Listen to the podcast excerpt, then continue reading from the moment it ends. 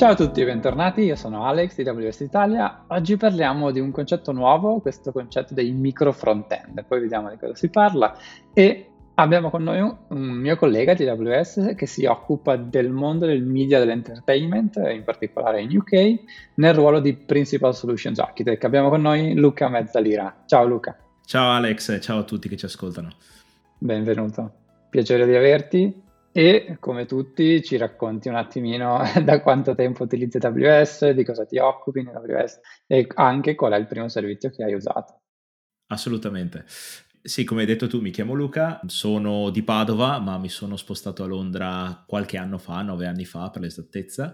Ho iniziato a lavorare con AWS sei anni fa, direi sette anzi, quando ho iniziato a lavorare per uh, The Zone, che probabilmente è un'azienda che uh, è ben conosciuta in Italia, considerando che uh, fanno lo streaming della, della Serie A e ho lavorato lì per uh, molteplici anni um, e dal lato mio lì ho fatto veramente l'esperienza importante su, su AWS perché eh, come puoi immaginare le eh, difficoltà di creare un servizio live di streaming che è globale eh, non è una, una, normale sfida che troviamo tutti i giorni ma è una cosa più unica che, che rara sono entrato in AWS uh, eh, a gennaio del 2021 nel team, uh, come dicevi tu, di Media Entertainment e a Londra uh, cerco di aiutare le aziende che lavorano in questo spazio con l'esperienza che ho fatto in uh, DAZN. Primo servizio che ho usato in AWS sicuramente è stato S3 per servire file statici di applicazioni client.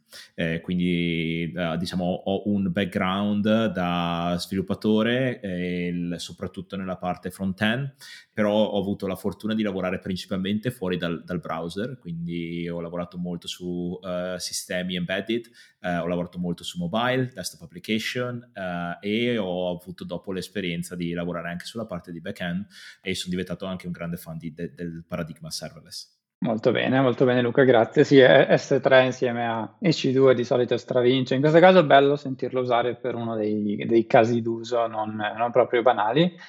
Luca, abbiamo parlato spesso in questo podcast di microservizi, abbiamo parlato una volta o due di, di data mesh, abbiamo parlato di vari concetti legati a questo mondo del micro qualcosa. Volevo insieme a te fare un passo indietro e parlare di questo macro concetto, di questo meta concetto di modularità applicata al software. Cosa significa? Sì, uh, modularità credo che sia una caratteristica chiave del software di oggigiorno. Eh, ci sono parecchie caratteristiche nel mondo uh, dell'architettura del software che dobbiamo tenere presenti, ma credo che la modularità stia, si, si, stia riscoprendo in, uh, in, molteplici architetture del software che vediamo uh, implementate. E ci sono diversi livelli di modularità se pensiamo in maniera olistica al, al, concetto di modularità. In primis direi eh, a livello di codice. Possiamo avere una modularità che, che viene applicata a livello di codice soprattutto integrando uh, design pattern o integrando eh, diciamo, i concetti che uh, sono ben noti a sviluppatori come eh, incapsulazione, come creare dei contorni intorno a, a, porzioni di codice che possono essere estratte facilmente uh, e, e, via dicendo. C'è poi una modularità a livello infrastruttura. Se pensiamo a come siamo partiti avendo dei, dei server che erano, se vogliamo, monolitici e poi pian piano siamo arrivati fino ad, ad avere delle funzioni eh, che sono totalmente serverless in questo caso, vediamo che c'è uno spettro tra, due, tra i due eh, estremi che va a coprire eh, le virtual machine, che va a coprire i containers e, e fino ad arrivare alle funzioni. Quindi abbiamo anche questo tipo di modularità e infine c'è quella architetturale dove sostanzialmente andiamo a uh, applicare dei concetti architetturali che non sono solamente a livello tecnico ma sono anche a livello organizzativo perché l'architettura del software come dico sempre è strettamente legata alla, a come andiamo a organizzare un'azienda e, e come andiamo a scalare un'azienda. Questi secondo me sono i tre livelli di modularità e poi li vediamo applicati in uh, molteplici utilizzi se vogliamo. Nel mondo del front-end appunto come oggi parleremo saranno i micro front-end, nel mondo del back-end abbiamo i microservices ma abbiamo avuto anche eh, l'architettura celle che viene diciamo discussa uh, per casi d'uso estremamente grandi tipo in, in Amazon e adesso anche sulla parte di eh, data analisi eh, abbiamo data mesh che è un concetto che si rifà al concetto concetto di modularità ancora una volta e va a toccare il, diciamo, l'idea uh, che ogni team ora è una, una mini azienda all'interno di un'azienda più grande perché iniziamo ad avere sostanzialmente un potenzialmente un team che gestisce la parte di front-end, la parte di back-end, la parte di data in maniera completamente autonoma e riesce ad applicare le, diciamo, le le tecnologie e gli approcci eh, che permettono al team di eh, fare il miglior lavoro possibile con, all'interno del proprio dominio che, che, stanno sviluppando. E questo secondo me diventa eh, molto rivoluzionario come concetto perché eh, vedo che in un futuro questo concetto di modularità applicato a più livelli può essere utilizzato sia a, a livello di startup che a livello di gra- grande enterprise. Certo, e, e infatti ti stavo proprio per chiedere che io quando parlo con i clienti di questi temi come la modularità, il riuso, la manutenibilità, spesso mi, mi chiedono ma quando è che ha senso investire tempo e risorse su questo tipo di attività, in quale fase aziendale, per le piccole, per le medie, per le grandi, anche in una startup. Tu cosa ne pensi Luca? Beh, come dicevamo prima, se pensiamo al, al, concetto di modularità, lo puoi applicare in qualsiasi stato della, dell'azienda, che sia, che sia, una startup, sia che sia una grossa enterprise. Però devi capire eh, eh, a che livello, perché a livello, per esempio, di codice può essere tranquillamente applicato uh, anche in una startup. Quindi noi possiamo preparare il codice che magari è monolitico, se vogliamo uh, parlarlo in, in, maniera architetturale.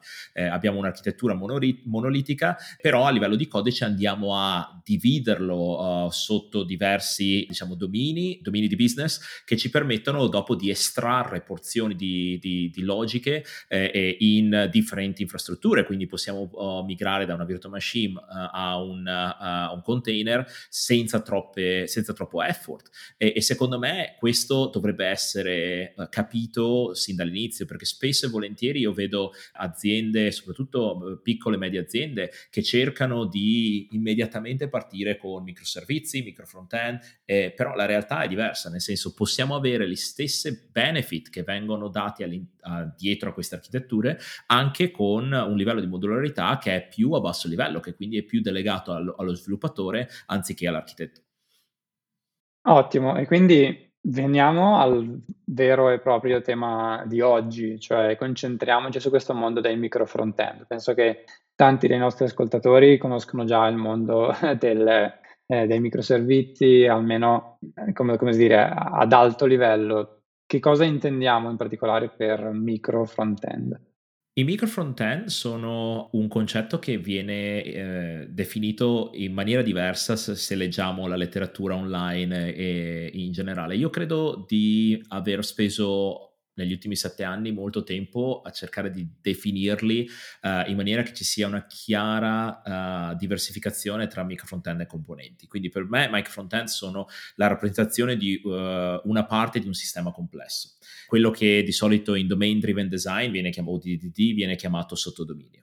Quello che vogliamo rappresentare con il micro front-end è, è una parte di questa applicazione e una parte che sia indipendente. Quindi un team che è responsabile uh, di una parte del sottodominio eh, riesca a indipendentemente a lavorarci prendendo delle decisioni all'interno di certi limiti che vengono definiti di solito dalla, dalla, dalla leadership tecnica e soprattutto che possa avere la sua velocità nel mettere in produzione porzioni di codice che uh, sono, sono, funzionanti. Secondo me queste sono un po' le caratteristiche chiave.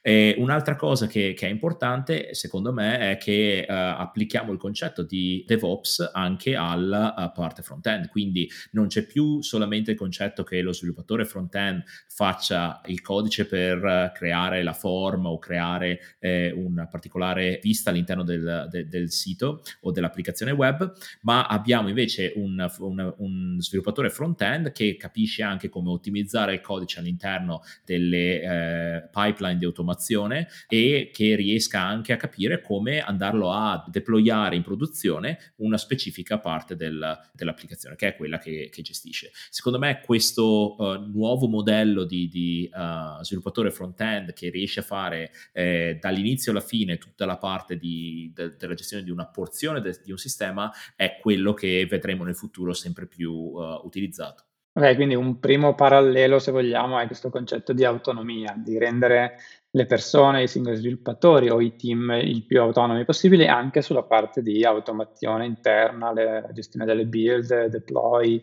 eccetera, eccetera. Ci sono, Luca, degli altri paralleli o degli altri vantaggi simili rispetto ai eh, microservizi?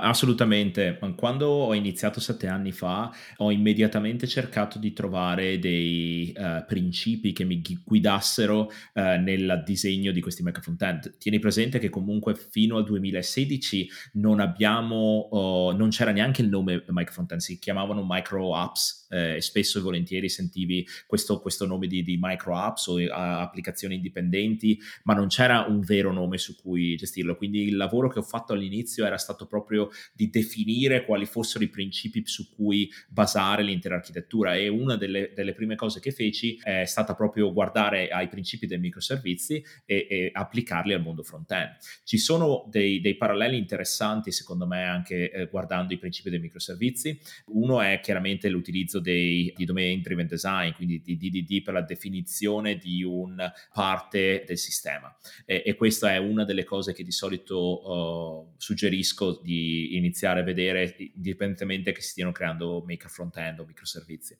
La, la, seconda, eh, la seconda caratteristica è um, un concetto di decentralizzazione.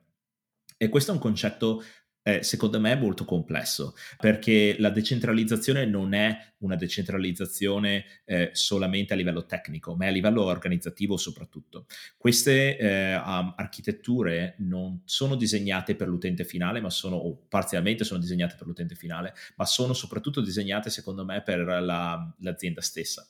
Quindi il fatto di decentralizzare e di uh, dare potere ai team che possono prendere una serie di decisioni all'interno di certe... Uh, di certi limiti che vengono definiti dalla uh, leadership tecnica, secondo me è uh, estremamente importante e complesso da, uh, da, implementare perché chiaramente è un cambio di mentalità che stiamo chiedendo alle aziende. Stiamo chiedendo di non centralizzare eh, l, diciamo, la gestione del, del, deployment di un microservizio o di un, micro front-end, cioè stiamo cercando di, di chiedere anche che certe decisioni vengano, vengano prese direttamente da, dal team, eh, per esempio quale design pattern pattern applicare in uno specifico, in uno specifico caso eh, o quale libreria utilizzare piuttosto che un'altra. Cioè queste decisioni che sono più vicine al dominio dovrebbero essere fatte dal team.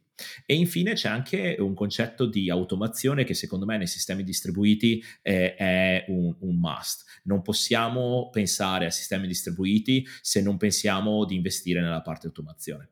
Se, eh, questa parte di automazione deve essere eh, vista e rivista non una volta all'inizio del progetto e poi dimenticata o abbandonata, ma deve essere rivista con una cadenza regolare. Secondo me, di solito ogni quarto, ogni sei mesi bisognerebbe riverificare che la continuous integration pipeline è mantenuta in maniera diciamo, sufficiente per, per, portare un eh, feedback al, al, al, team.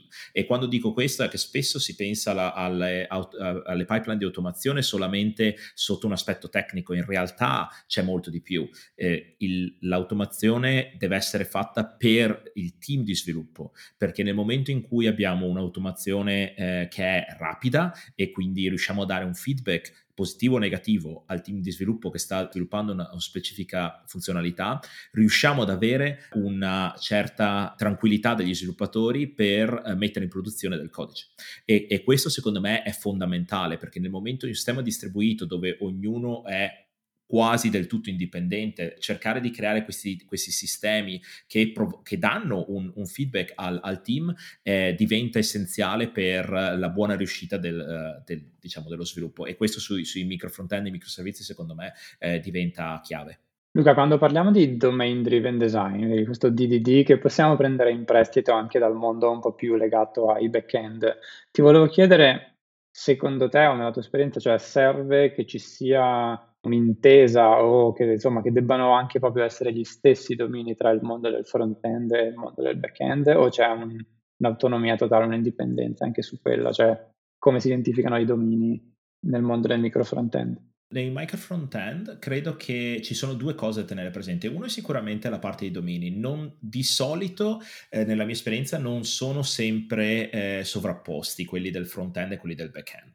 Può essere anche che eh, alcune aziende che ho seguito eh, mantenessero diciamo una um, più monolitica nel back-end e cercassero di avere una, una, architettura più distribuita nella parte del front-end. Quindi anche in quel caso lì non c'è una sovrapposizione come potresti pensare. Ci sono certi domini poi che non possono essere pensati eh, uno a uno, quindi non possiamo avere una rappresentazione sul, sul back-end e sul front-end che è identica. L'esempio classico è l'autenticazione. Eh, l'autenticazione è, una, è un dominio dominio che, che avremo nella parte del, del back-end, ma sul front-end viene utilizzato da qualsiasi eh, API che, o qualsiasi servizio eh, che richiede autenticazione. E, e, di solito questo è diciamo, gestito su molteplici domini, quindi sostanzialmente no, non possiamo fare una, una sovrapposizione uno a uno tra, tra back-end e front-end però ci sono delle, delle, similitudini. Un'altra cosa che secondo me è importante per la parte di micro front-end da tenere presente, che di solito sul back-end non si fa, è capire anche eh, come gli utenti tendono a eh, utilizzare la nostra piattaforma. Partire da, su un progetto nuovo con co i micro front-end può essere complicato perché non abbiamo diciamo, un'informazione fonda- fondamentale che è la, la, l'utilizzo del, del, dell'utente sulla piattaforma. E spesso e volentieri nella mia esperienza eh, ho visto aziende che pens- i product manager pensavano di, diciamo, che l'utente facesse un certo tipo di percorso, in realtà faceva una cosa molto diversa. E secondo me, combinando domain driven design con come l'utente utilizza la piattaforma, vediamo immediatamente come andare a tagliare i nostri uh, domini sulla parte front-end. Eh, perché per esempio classico, se uh, abbiamo una, uh, un utente che spende il 95% del tempo sulla piattaforma, sulla parte autenticata, già lì andiamo a capire che magari la parte di sottoscrizione al servizio che richiede una serie di librerie come quelle del pagamento, che possono essere diverse perché chiaramente eh, su un'applicazione eh, SaaS eh, puoi avere molteplici tipi di pagamenti, viene, eh, quando quella libreria viene scaricata solo se l'utente non è autenticato, dà già un benefit alle, alle performance del, uh, della parte eh, autenticata del front-end. E quindi questo già porta un vantaggio uh, all'utente finale e in più chiaramente dopo possiamo andare a eh, dividere l'applicazione in maniera più granulare, dipende appunto da applicazione a applicazione e da come l'organizzazione è divisa. Molto interessante Luca questo concetto anche di miglioramento delle performance, quindi legate in modo particolare immagino ai browser, ai dispositivi mobile, insomma no, non basta mai. Ti volevo chiedere, entrando proprio nel vivo, nella pratica, no? Tanti di quelli che ci ascoltano utilizzano già AWS, magari conoscono tanti servizi o soluzioni o integrazioni, no? dei, dei servizi. Ti volevo chiedere com'è che poi nella pratica andiamo a implementare questo concetto di micro front-end su AWS. Qui dobbiamo partire da una distinzione. Uh, sostanzialmente sul front-end ci sono due modi per fare rendering del software. Una è sul client, e l'altra è sul server. Quindi una viene chiamata client-side rendering e nel primo caso, che probabilmente è il più semplice, di solito abbiamo degli, degli artefatti statici. Quindi sostanzialmente abbiamo la classica trinità di, un di uno sviluppatore front-end, che quindi abbiamo HTML, CSS e, e JavaScript. E questi sono file statici che sono tranquillamente cacheabili uh, su una CDN, nel nostro caso CloudFront. Quindi la, il consiglio che do di solito è usare eh, CloudFront con eh, S3 come, come, origin per salvare i nostri uh, artefatti statici e uh, questo approccio diventa estremamente semplice da scalare e da, da implementare. Di solito però le complicazioni che ci sono quando si lavora sul client side sono riguardo il deployment deployment. perché eh, se pensiamo un attimo quando abbiamo una serie di uh, micro front-end che sono completamente indipendenti, noi vogliamo creare una certa sicurezza per gli sviluppatori eh, quando vanno a eh, implementare una nuova funzionalità. Perciò una cosa che eh, ho visto implementare che avevamo implementato anche in The Zone è stata la parte di integrare la parte di canary release, quindi la possibilità di dire voglio una certa percentuale del traffico che vada su una versione del mic frontend nuova piuttosto che su quella vecchia. E questo ha permesso uh, non solo uh, di creare un feedback uh, che è eh, immediato per gli sviluppatori perché possono andare tranquillamente in produzione dando solo, che ne so, il 5% del traffico sulla nuova versione del mic frontend e poi lentamente eh, quando vedono che non ci sono problemi incrementare aumentare eh, la, eh, diciamo, la, la, percentuale di traffico. E questo è facilmente implementabile utilizzando Lambda di Edge, che in quel caso lì ci permette di avere un minimo di livello di computazione nella uh, origin più vicina dove la richiesta viene fatta da parte del client. Questo di solito è quello che si fa nel client-side rendering.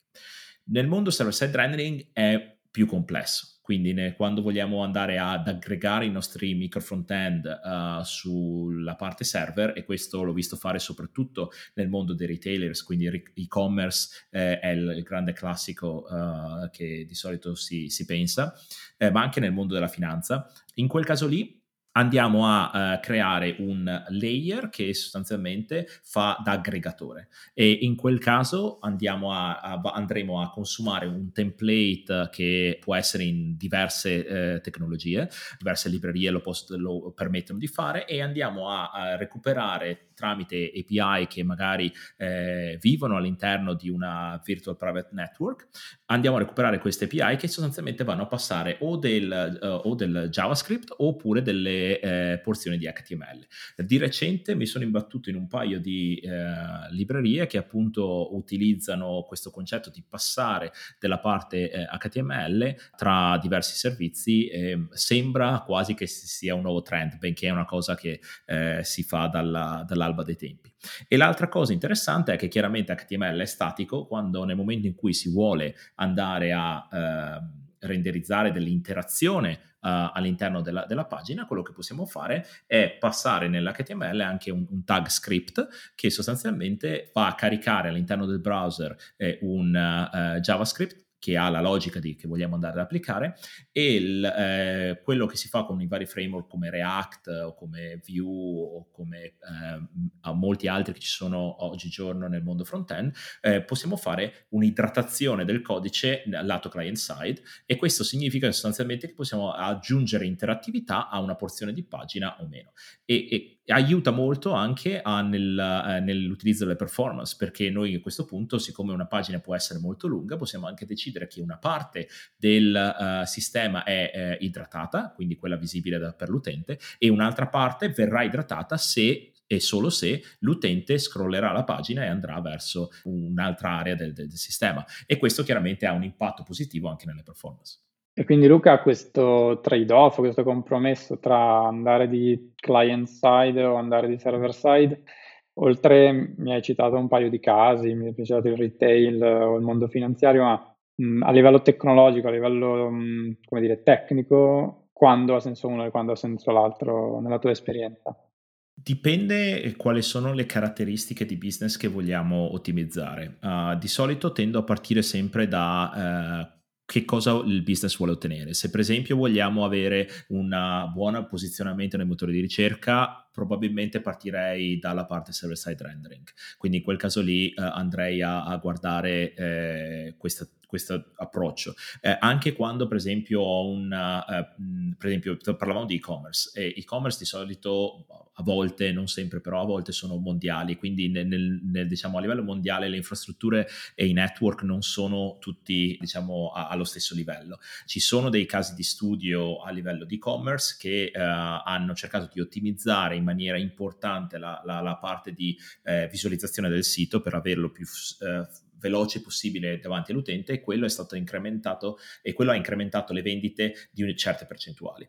E di solito eh, lì, quando effettivamente vogliamo avere un'ottimizzazione eh, importante della, della, visualizzazione del sito e sapendo anche che magari viene utilizzato in... Ehm, paesi dove il network non è uh, diciamo ben uh, fornito, l'utilizzo del, del server-side rendering è sicuramente uh, un ottimo approccio. Nel momento in cui invece vogliamo avere un, diciamo, un'implementazione di un'applicazione più immersiva per l'utente, vogliamo avere quasi un'esperienza che sia unica per l'utente perché possiamo in- integrare tutta una serie di, di, di, funzionalità, di solito si pensa al client-side rendering e, e inoltre anche quando si inizia con i micro front-end eh, molto spesso vedo implementato prima il client side rendering e poi forse il server side rendering perché comunque il server side rendering porta una serie di trade-off all'interno della, eh, delle decisioni che vengono fatte soprattutto quando si hanno un certo tipo di, di, di traffici.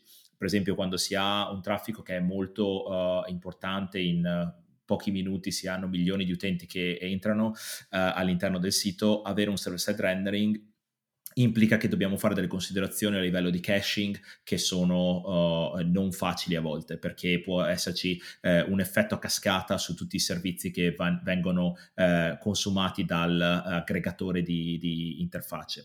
Nel caso di client side invece eh, c'è un, un, una scalabilità che è intrinseca nell'implementazione perché ogni client va sostanzialmente a chiamare una CDN, eh, nel nostro caso CloudFront, e va a recuperare gli eh, artefatti, ma eh, chiaramente chiaramente i punti di presenza di, di CloudFront sono molteplici a livello mondiale e questo ci permette di scalare il nostro traffico in maniera omogenea. Grazie mille Luca, chiarissimo. E se volessimo guardare un po' a qual è il prossimo passo da fare, cioè il mondo dei micro front-end, dei microservizi, del data mesh, c'è un po' un trend, no? E, ehm, concentrandoci un attimo su questo mondo del micro front-end, che cosa arriverà se guardiamo di qui a 1, 2, 3, 5 anni? Cosa, cosa vedi nell'immediato futuro? Diciamo che siamo ancora in uh, un livello di maturità che non è ben definito, nel senso siamo agli albori. Uh, benché sono passati già 6-7 anni uh, dalle prime implementazioni di, di micro front-end, eh, dobbiamo dire che c'è ancora tanto da lavorare e, e da scoprire. Eh, secondo me ci sono dei concetti chiave sulla parte di server-side rendering che dobbiamo iniziare a vagliare, come il, l'utilizzo del, dei micro front-end discovery, come viene, viene chiamato. Sui microservizi, per esempio, non andiamo a chiamare un, uh, eh, un un microservizio direttamente, ma di solito abbiamo un'implementazione che può essere eh, una, una, mesh dei, dei, servizi o può essere un uh, service discovery uh, che quindi ci permette di, quindi un registro che ci permette di eh, andare a recuperare basato su un ID il, lo specifico, eh, lo specifico URL da, da, consumare. Ecco, questa è una cosa che manca per esempio nella parte dei, dei uh, Mac Frontend per la parte server-side rendering e poi anche la gestione di eventi e della gestione del, del dello schema di un evento per la comunicazione tra micro front-end è una cosa che ancora non è stato eh, diciamo analizzato uh, in, in, profondità. Queste sono due per esempio delle mille cose che, che dovremo andare ad, ad approfondire, eh, però eh, credo che inevitabilmente le, le, vedremo nei prossimi anni in quanto oggigiorno i micro front-end vengono utilizzati da parecchie aziende come pubblicamente eh, hanno stato dichiarato PayPal eh, che utilizza i micro front-end End, American Express che ha anche rilasciato un open source framework, eh, quindi ci sono parecchie aziende di grande calibro che, con eh, decine e se non centinaia di sviluppatori che lavorano eh, su questa architettura e sono convinto che uh, più il tempo passerà e più uh, nuove, uh, nuovi casi d'uso verranno utilizzati e nuove best practice verranno implementate per dare un'esperienza diciamo, utente e un'esperienza per lo sviluppatore migliore. Chiarissimo, grazie mille Luca, è stata una bella chiacchierata, siamo riusciti un po' a snocciolare l'argomento del micro front-end, a capire un po' come si collega con altri argomenti che abbiamo già trattato e io ti ringrazio di nuovo ufficialmente, ci sentiamo magari nei prossimi mesi per un aggiornamento. Grazie mille Alex e grazie a tutti che mi avete ascoltato fino a qui, spero che sia stato interessante. Per qualsiasi cosa potete contattarmi sui social. Grazie mille di nuovo Luca. Ragazzi, spero sia stato interessante anche per noi, io imparo sempre qualcosa da Luca, quindi eh, lo ringraziamo di nuovo come al solito, noi ci sentiamo la settimana prossima per un nuovo episodio. Vi ricordo di iscriverci, darci il vostro feedback. Ci trovate su quasi tutte le piattaforme di podcasting quindi fate subscribe, registratevi e date eh, un'ascoltata anche agli altri episodi. Io sono Alex e ci sentiamo lunedì prossimo con un nuovo episodio. Ciao!